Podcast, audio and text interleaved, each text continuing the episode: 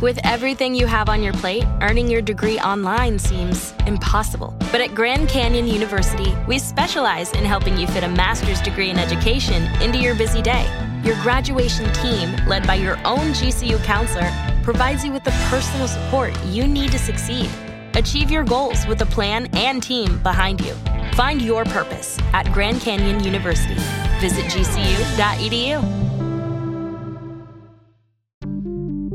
Welcome to the A to Z English podcast, where Jack and Xochitl take you on a journey from learning the basics to mastering the nuances of the English language.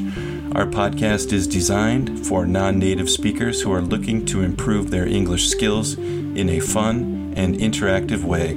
Each episode covers a wide range of topics, from grammar and vocabulary to slang and culture, to help you navigate the English speaking world with ease.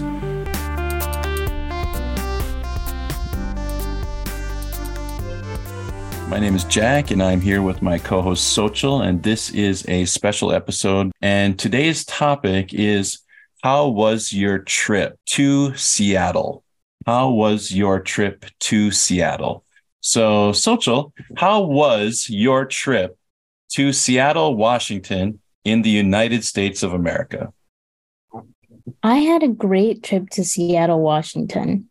It's a beautiful city the weather was actually really nice.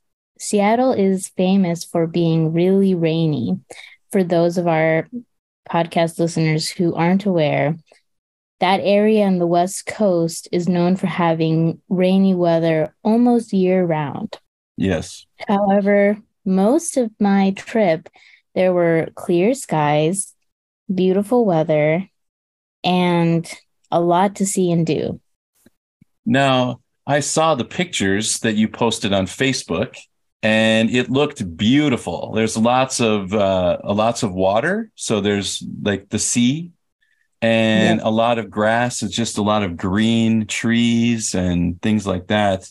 Um, what uh, where where did you go to take those pictures? Like, what were some of the interesting places that you visited in Seattle?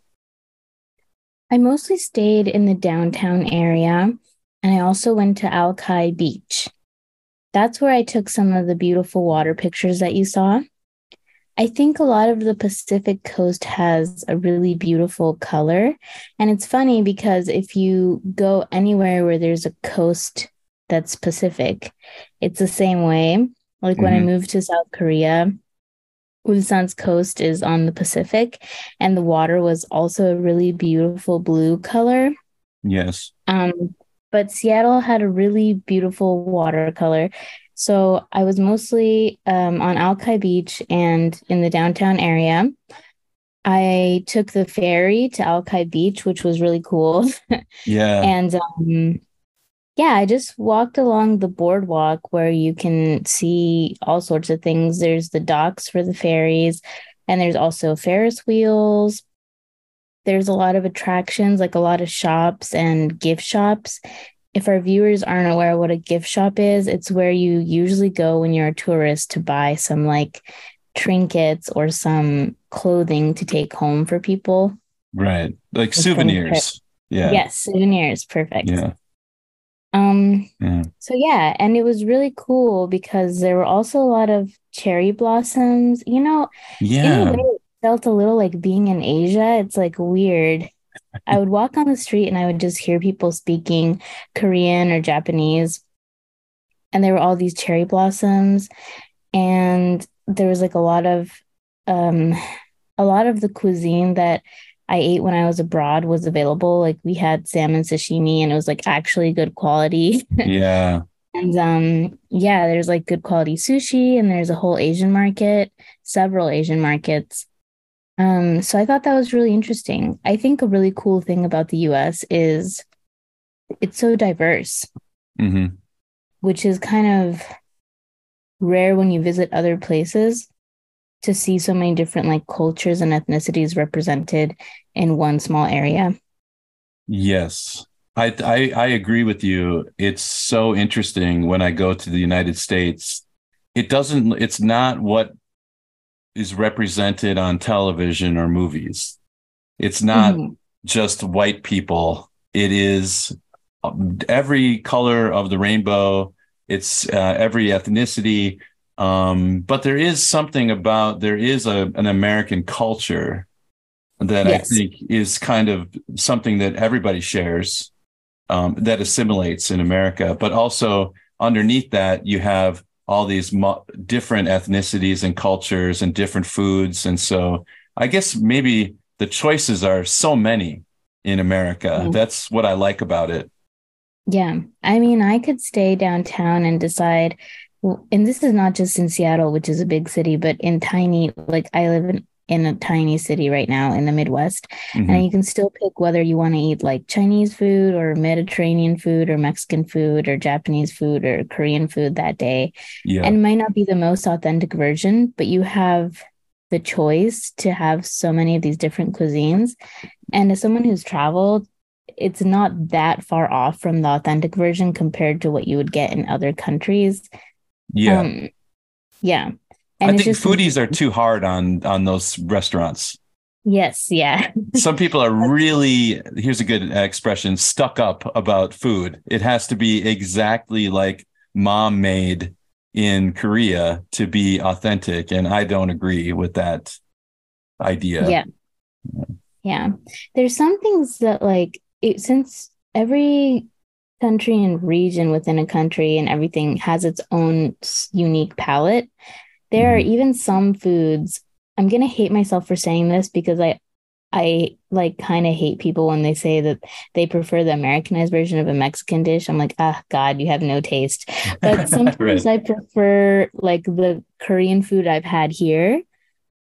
Like, not always, but there are certain things that like I feel like Korea has a certain variety of spices they use in many of the same dishes over and over again.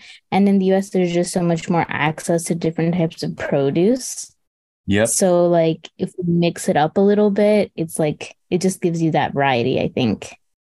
Yeah, I totally agree. And actually, I think this is kind of off topic, but that's okay because that's uh, the A to, A to Z, everything A to Z. Um, the good thing about Korean food abroad is that they will choose the best ingredients over the authentic ingredients. So what I mean is like they'll they'll use a, a really good carrot instead of a, a so-so, you know, not so good onion or whatever, or spring onion or whatever is from Korea, the uh, a radish right. or something. And so they'll substitute with really good produce and so what you end up getting is a different dish, but it still has mm-hmm. the essence of the Korean dish, but it's something different. It's something new. It's kind of American, Korean American food, but it's it's definitely authentic because it's it's it's made in the same with the same care and the same thought that a Korean dish would be made with. It's not just uh it's not McDonald's, you know, Korean if that yeah, makes sense. It's often made by Korean immigrants um, with what they have available. Right. They've adapted the dish with what they had available to make it the best possible dish they could, and they did a great job. Yeah. And and like yeah. you said, sometimes you prefer that over the actual Korean dish, the one that you got in Korea. Yeah. And I think that's okay yeah. to say because I'm I'm the same way. I agree with you. Um yeah. So Okay, not so, the only one. yeah, we got we got way sidetracked into Korean food, um, but it's interesting. It's fun to talk about it. That'll um, be another. Um, we could do another beginner chat on that. yeah, we could do a whole beginner chat on just Korean food. Um, last question about your trip to to Seattle. Did you go by yourself or did you go with a friend? So I went by myself to see a friend who was having her baby shower. It's my first friend to get pregnant. I'm like, am I getting up there now? Yeah, yeah, you are getting yeah. engaged or married, or yeah. like I have one friend who's pregnant now, and it's like, wow, it's it's weird, you know? Yeah. Well, the weddings and pregnancies um, are good. The funerals are bad. So that's yes. when you that's when you've crossed a threshold. So there was a lady there who mm. said she hadn't been to a baby shower in so long. When you get up to her age, you mostly just start going to funerals. And it was like, right, right. Was She's not wrong. Yeah. so, you know, I guess we're just in the beginning of life. So everyone's just like starting their new thing, whether it's like getting married or getting engaged or having a baby. And this was one of my best friends from college, and we were roommates for a number of years as well. Um, and she was like, Hey, it, I'm gonna have a baby shower. It would mean a lot for me if you could come. And um, I knew a lot of her family wasn't gonna be able to make it because they don't live there. She moved to Seattle recently. Mhm. And um, yeah, I was like, hey, why not?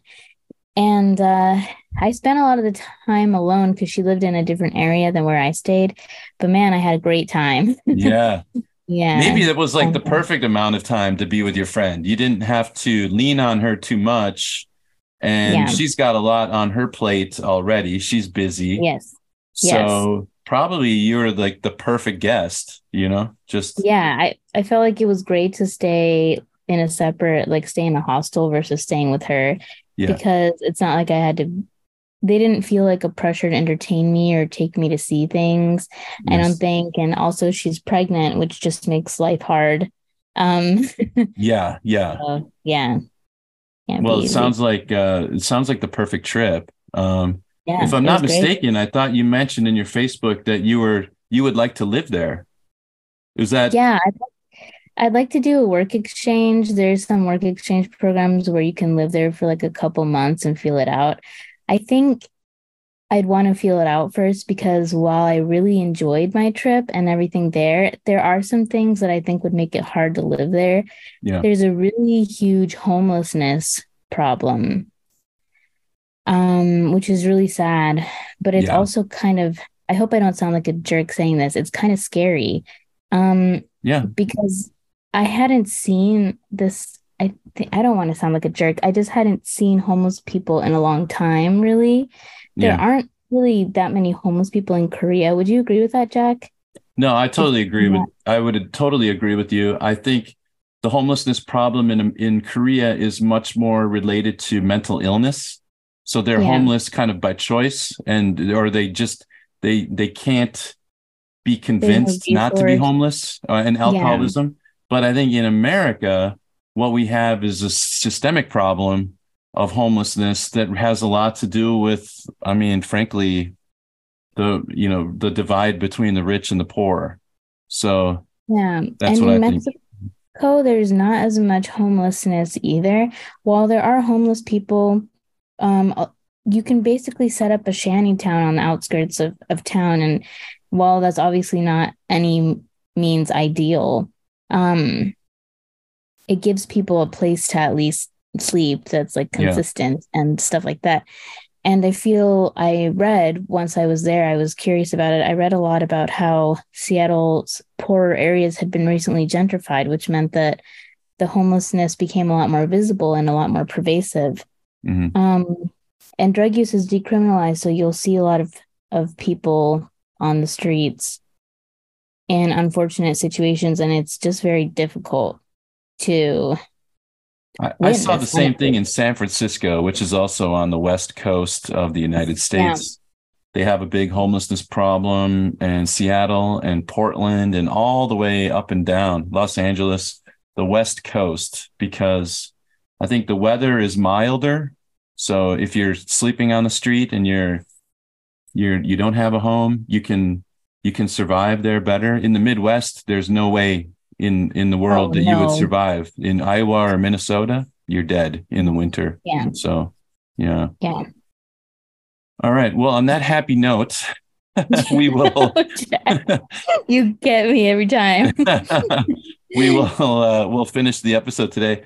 Uh, today we talked about Xochitl's trip. So if you want to support the show and and listen to our other episodes, go to go to a to z english podcast.com. That is a to z englishpodcast.com and if you want to make a comment about this episode you can send us an email at a to z english podcast at gmail.com a to z english podcast at gmail.com join our whatsapp group become an active member and you, i promise you you will enjoy the experience because we have a wonderful whatsapp group. So all right everybody. Thanks and see you again. Bye bye Bye.